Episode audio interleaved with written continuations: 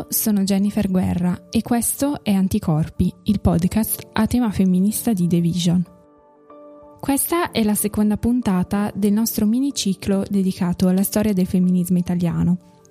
La settimana scorsa ci eravamo lasciati con una data che segnava in qualche modo la fine di quello che viene comunemente chiamato, almeno in Italia, femminismo storico, il 1978.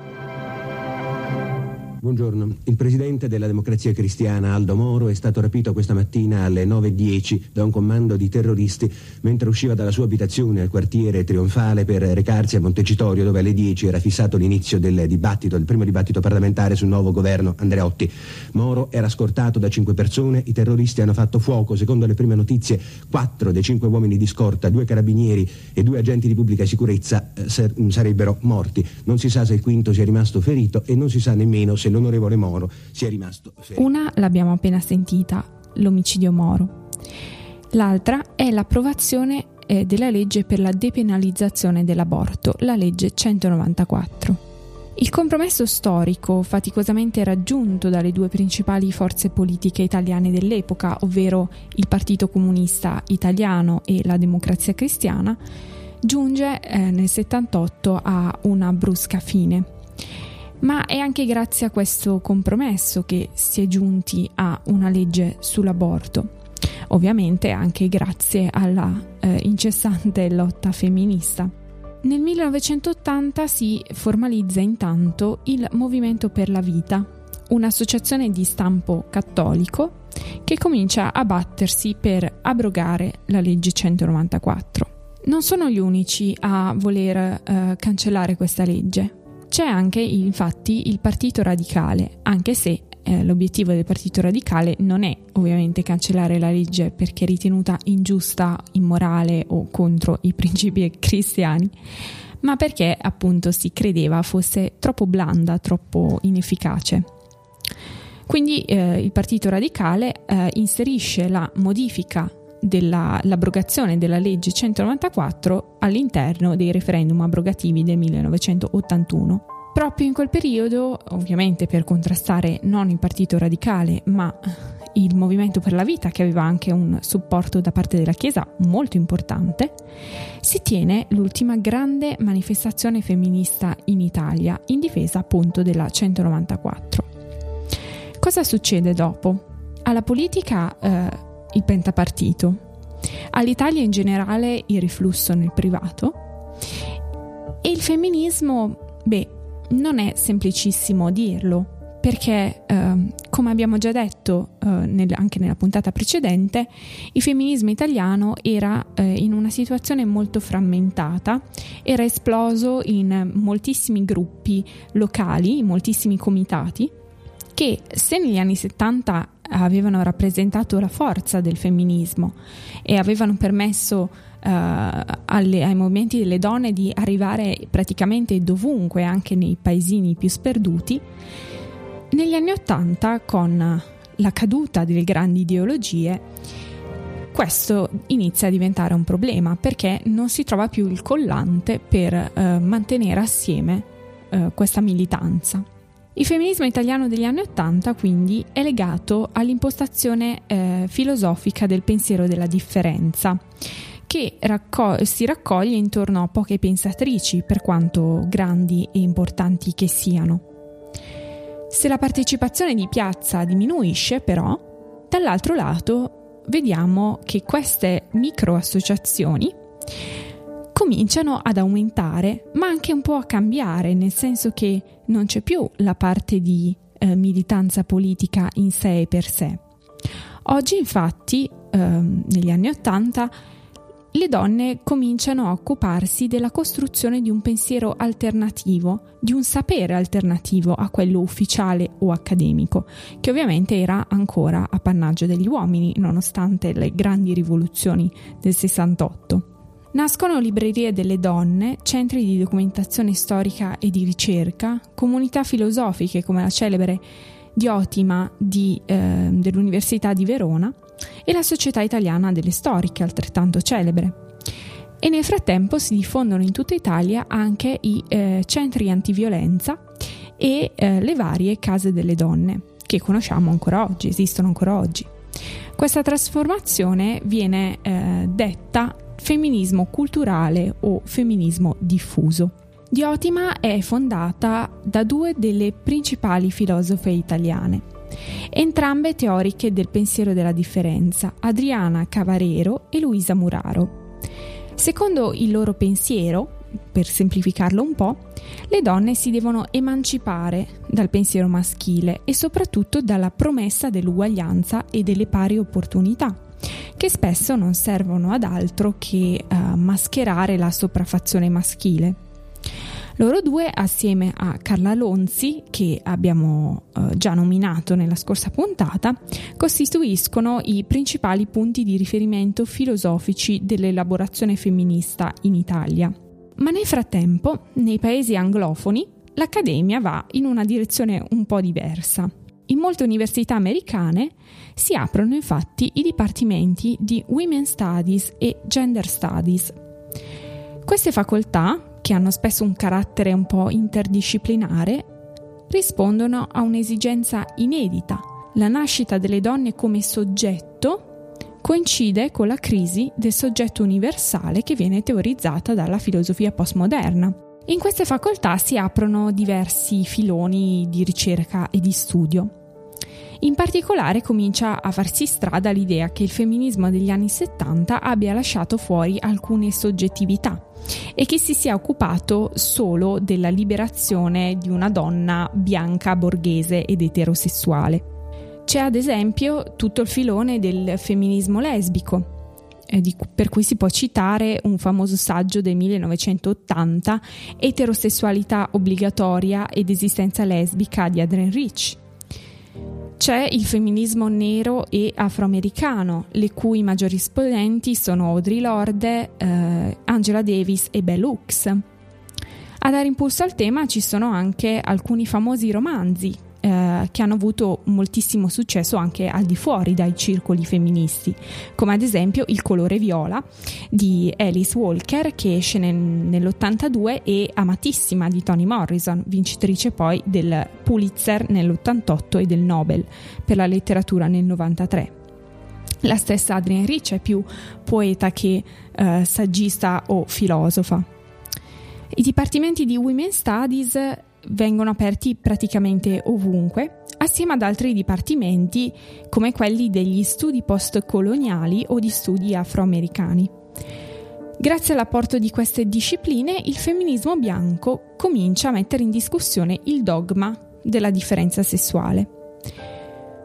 Negli anni 90 un punto di rottura è rappresentato dal manifesto Cyborg di Donna Haraway, di cui abbiamo già parlato nella prima puntata di Anticorpi. Il cyborg è un ibrido tra bio- biologia e tecnologia. È un individuo a metà tra macchina e eh, organismo che rifiuta i tradizionali dualismi, compreso il dualismo uomo-donna. Con il pensiero di Haraway e di altre accademiche ci si rende conto che il concetto di identità sta mutando molto velocemente e che il femminismo come era stato teorizzato, ovvero sulla base della differenza sessuale, naturale e biologica tra i sessi, sembra rispondere poco alle trasformazioni della società, comincia a diventare un po' obsoleto. Rosy Braidotti, ad esempio, un'italiana eh, all'Università di Utrecht, parla di soggetto nomade, con l'idea che ormai il soggetto aristotelico e cartesiano cioè i soggetti su cui è stato costruito tutto il pensiero occidentale, ormai eh, abbia poco senso perché il nuovo soggetto è mobile, in continua evoluzione, è un soggetto appunto nomade. Un'altra figura fondamentale che ha segnato quest'epoca è un'altra studiosa italiana, ovvero Teresa De Lauretis, nata a Bologna, docente di storia della conoscenza all'Università della California Santa Cruz. Eh, De Lauretis è infatti l'accademica che ha introdotto un termine molto usato oggi, il termine queer. Queer è apparso per la prima volta nella rivista Differences in un articolo di appunto Teresa De Lauretis. La sua origine però è curiosa, non è certamente una parola che ha inventato lei. In inglese, infatti, eh, questo termine è un termine desueto che eh, un tempo si riferiva all'essere bizzarro o strano, in senso dispregiativo, ed era sempre stato usato come appunto insulto, come presa in giro nei confronti della, eh, degli omosessuali. La comunità LGBT, come spesso accade, si era impossessata di questo termine rovesciandone il significato e aveva cominciato a usarlo come una rivendicazione della propria identità. Nel suo articolo De Lauretis spiega di usare il termine con tre intenzioni. La prima è quella di rifiutare il riferimento all'eterosessualità come termine di paragone per tutte le forme di sessualità. La seconda è quella di rifiutare la rappresentazione della sessualità gay e lesbica come se fossero un'unica cosa. E infine vuole dare rilievo ai modi in cui la razza influenza le soggettività sessuali. Queer è un termine ombrello, cioè un termine che ne racchiude molti altri e cerca di superare la tradizionale divisione tra gay e lesbica e quindi la tradizionale divisione tra maschio e femmina, quella che eh, oggi chiamiamo eteronormatività. Queer abbraccia tutte le identità, tutte quelle identità come l'identità transessuali, transgender, crossdresser, intersessuali, che sono sempre state ai margini del movimento di liberazione omosessuale. I queer studies quindi si basano sull'idea che l'identità non sia qualcosa di fisso, naturale o immobile, ma che le identità siano tante quante gli individui che le incarnano. Un altro grandissimo impulso alla queer theory l'ha dato Judith Butler con i suoi studi sulla performatività di genere. Nel suo libro più importante e più famoso, Gender Trouble, tradotto in italiano con il titolo Questioni di genere, Butler dice che il genere, cioè il modo in cui il nostro sesso si rappresenta nella società, non è legato alla biologia o all'aspetto dei nostri genitali. Cioè io non mi comporto da femmina solo perché ho una vagina, ma eh, mi comporto da femmina perché sto ripetendo delle norme o sto incarnando un ruolo che eh, tutti noi siamo costretti o comunque spinti a interpretare. In questa accezione quindi il gender è una performance e per questo motivo eh, non è qualcosa di dato fisso e immutabile, ma può essere sovvertito, rifiutato, ingannato, reinventato. Questo campo di studi è quello dei gender studies che mette assieme women studies e queer studies.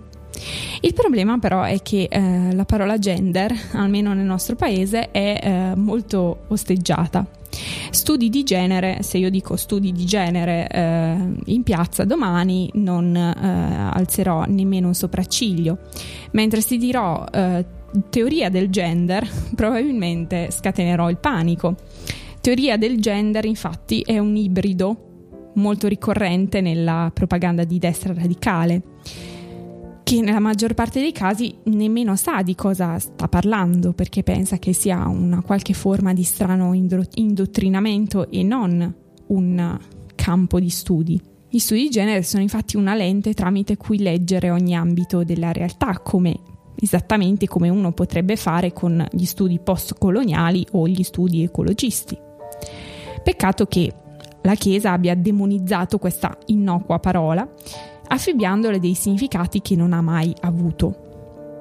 Questo ha portato in Italia a una diffidenza nei confronti di eh, gender e queer studies, ma come dice Paola Di Cori nel suo paper Sotto mentite spoglie Gender Studies in Italia, non è possibile fare finta che ci occupiamo di un argomento neutro, che parlare di gender gay, lesbian e queer studies sia come parlare di numismatica di archeologia medievale o fisica delle particelle. Come scrive Derrida, fingendo di considerare naturale ciò che non lo è, o non lo è mai stato, si neutralizza. Si neutralizza cosa?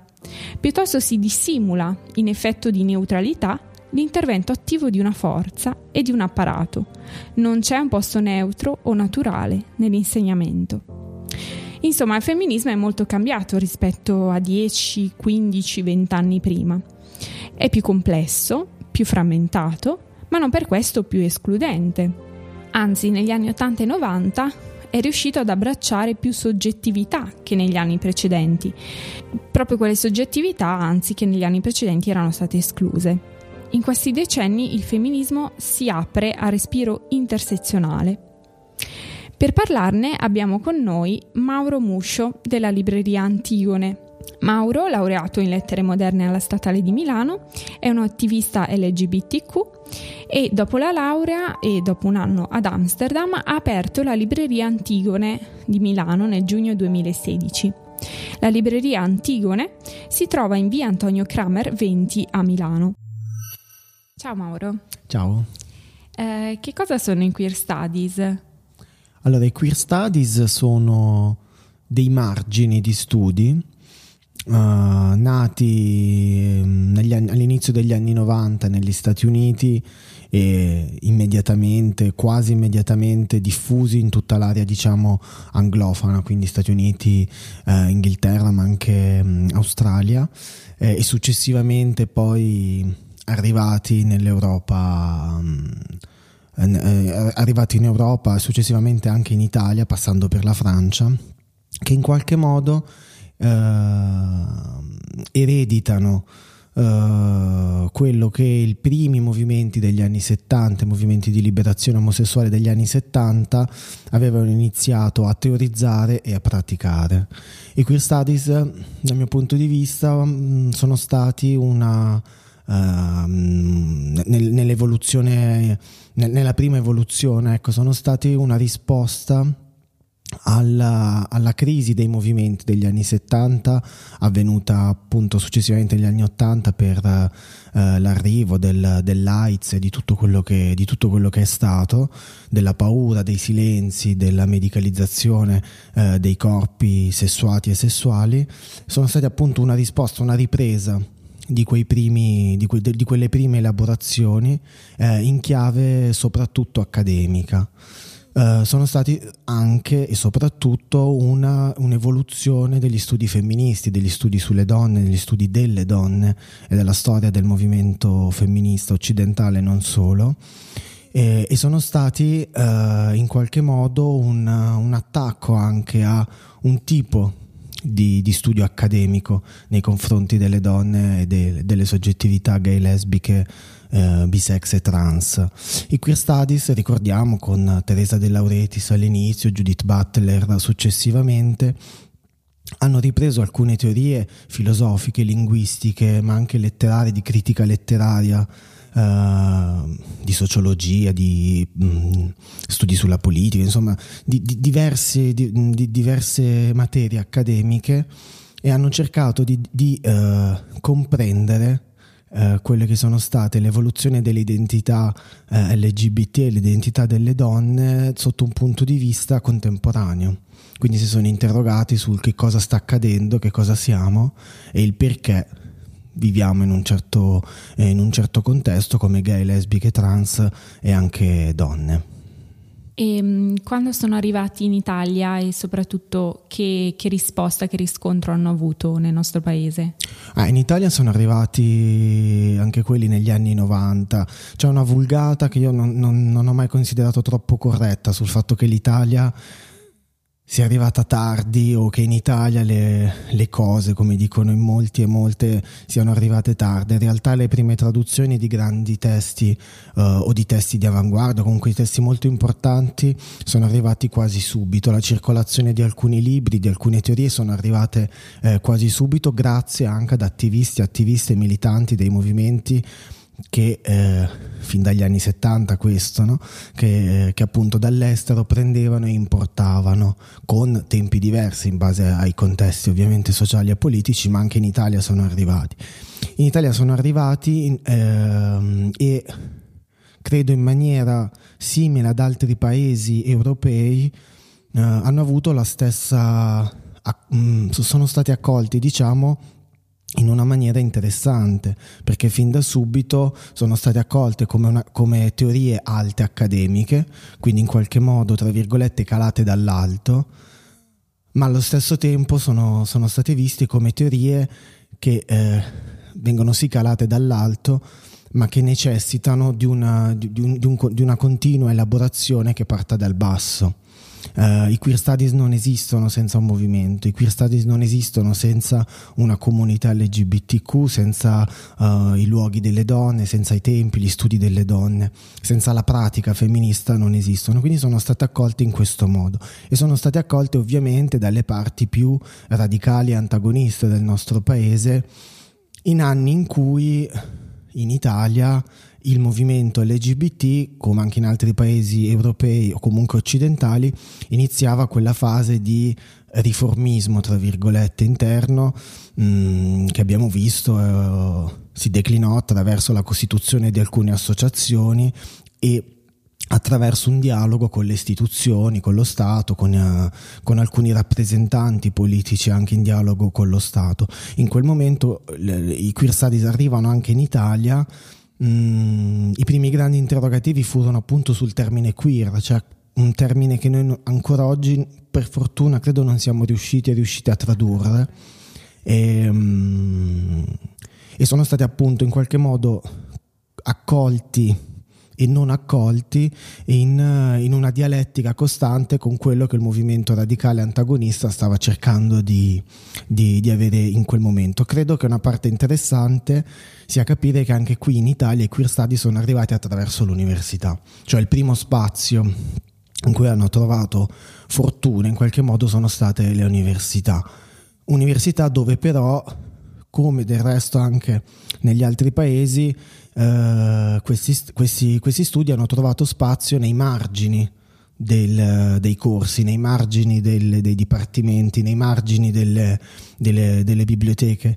Eh, Federico Zappino nel suo ultimo libro, Comunismo Queer, riprende un'intervista che la stessa Judith Butler aveva fatto e poi divenne un, un articolo molto interessante in cui eh, lei sostanzialmente riflette su come il pensiero queer, i pensieri queer siano nati sì in università, Uh, ma non nei dipartimenti di gender studies e queer studies che oggi conosciamo. Lei insegna critica letteraria, uh, la Wittig non insegnava queer studies, Foucault non insegnava gender studies, cioè, in, in, luoghi a parte, in tempi separati, sì. oltre ai loro corsi, oltre ai loro dipartimenti. Sono nati lì e nello stesso modo anche qui sono stati accolti e hanno posto le stesse problematicità che ponevano negli Stati Uniti e in Inghilterra. E ehm, appunto, co- come dicevi, ehm, i queer studies si nascono in, una, in, un ambito accademico, ma poi di fatto si traducono in pratiche invece che riguardano diciamo, la, la vita delle persone, de- delle persone che appunto fanno parte dei movimenti LGBT. E, e come, come, avviene questa, questa trasposizione dall'accademico invece al quotidiano, al reale? Ma è avvenuta e avviene per una presa di posizione degli stessi teorici e delle stesse teoriche queer, cioè il porre al centro la, la, la, famosa autodeterminazione che dagli anni 60-70 in poi è diventata non solo slogan ma prassi politica, porre al centro la riflessione su se stessi e su se stesse, porre al centro la, la potenza anche dei luoghi dove attraverso i collettivi, le reti, eh, diverse soggettività si interrogano su se stessi e su se stesse e rappresentano qualcosa di diverso rispetto alla norma, ha fatto sì che effettivamente mh, il miglior modo per studiare certi fenomeni fosse quella di relazionarsi con questi fenomeni, nell'andare dentro ai luoghi, ai tempi, agli spazi dove certi fenomeni, uh, dove certi fenomeni si, si sviluppavano. I, I, queer studies senza, le, soggetti, senza le, le, parole, i corpi, le, le, azioni della comunità queer, uh, delle donne, la comunità femminista non, non, non esisterebbero semplicemente. Ecco. Penso a Presiado all'inizio e a tutta la riflessione sulle sessualità, sul, sulle, anzi sulla contrasessualità, sulla pornografia, su, sulle riflessioni che poi portarono a, al manifesto contrassessuale, il primo grande testo di uh, post-pornografia, eh, nascono... Uh, nei centri sociali, negli spazi riappropriati, nascono attraverso pratiche concrete, non solo teoriche, e poi diventano un libro e diventano mm, testi accademici eh, e testi su cui altri e altre hanno, hanno studiato. C'è questa, questa dinamica continua. e credo che oggi una cosa molto interessante in Italia, ma anche in altri contesti, non solo europei, è stato proprio questo, cioè il fatto che un movimento molto grosso che conosciamo come non una di meno uh, sia effetti- uh, uh, si sia riappropriato di parole, di testi, di, di forme anche politiche di, di, di lotta Uh, e hanno dimostrato come effettivamente i movimenti, le azioni, le prassi hanno molta più autorevolezza sotto un certo punto di mm. vista di testi accademici e con questi e con i luoghi accademici ci, ci entrano in, in, in, in, contatto. Il movimento queer, uh, e con questo termine lascio molto spazio per, per intendere eh, il referente di questo, di questo movimento, eh, è lo stesso, non, non, non, può esistere l'accademia di per sé isolata da, dai fenomeni della, della società e i fenomeni di questa società continuano a influenzare quelle che sono le riflessioni queer contemporanee. Nel 2016 hai aperto la libreria Antigone a Milano, parlacene un po'.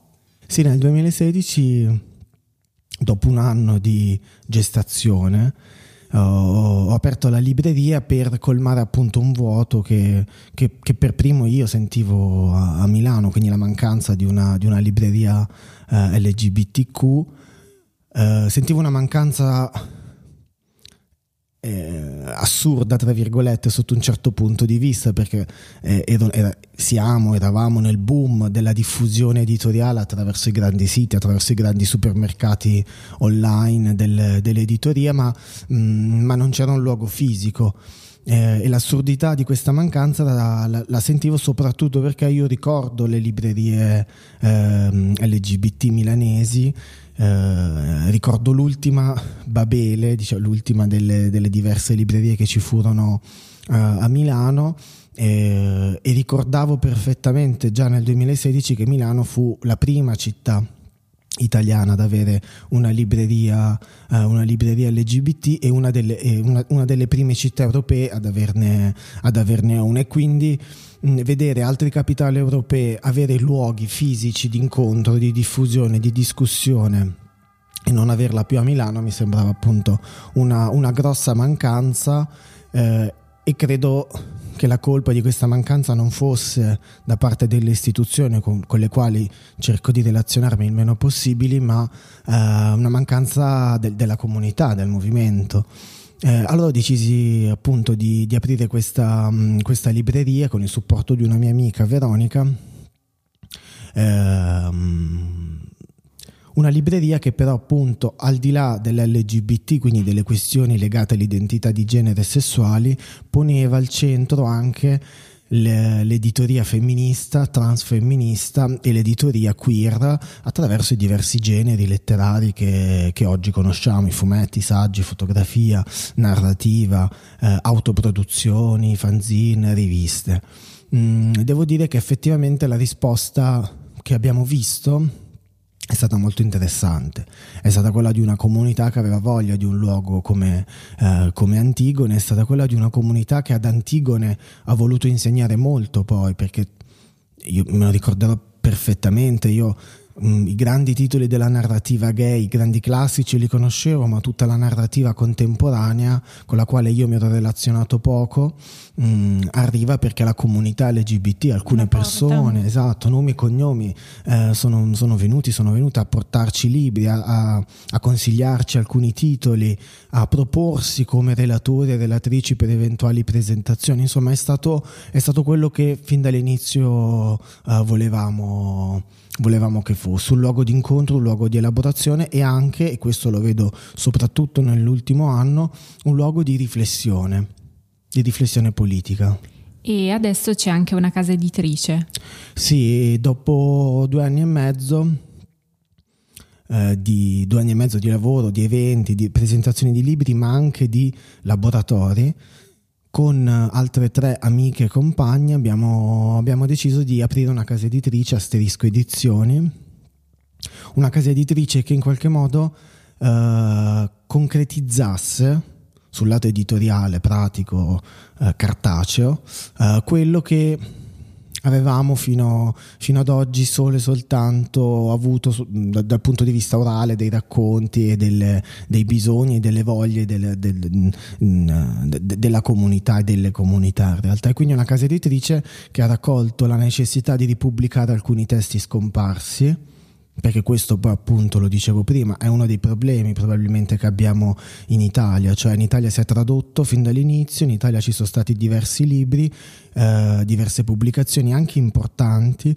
che però poi sono state perse perché eh, se i libri non vengono eh, riproposti e se non esistono luoghi di conservazione di alcuni libri poi quel sapere eh, e quelle, quelle scritture vengono perse. Quindi una casa editrice che fin dall'inizio ha voluto porsi l'obiettivo di riproporre alcuni testi eh, una casa editrice che vuole e vorrà e lo farà nei prossimi mesi dare molto spazio a fumettisti, artisti, artiste, disegnatrici, illustratori, illustratrici che con le, con le, tecnologie contemporanee, con l'arte contemporanea, con tutto quello che si è sviluppato negli ultimi anni, possono e vogliono dare dei contributi anche a quello che è l'autodeterminazione dei corpi, l'autodeterminazione delle identità e lo fanno attraverso quella forma d'arte, quindi daremo molto spazio, molto spazio a quella.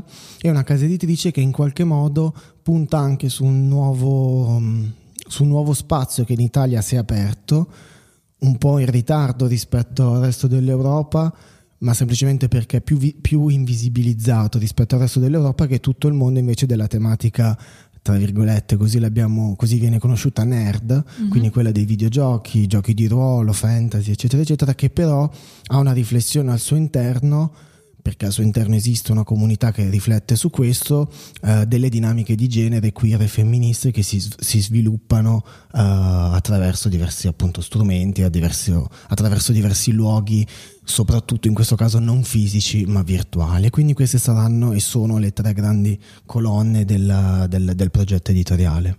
Grazie mille Mauro. Ah, grazie a voi. Quello che avete appena ascoltato è Anticorpi, il podcast a tema femminista di The Vision. Questa era la seconda puntata del miniciclo dedicato al femminismo italiano. Alla prossima settimana!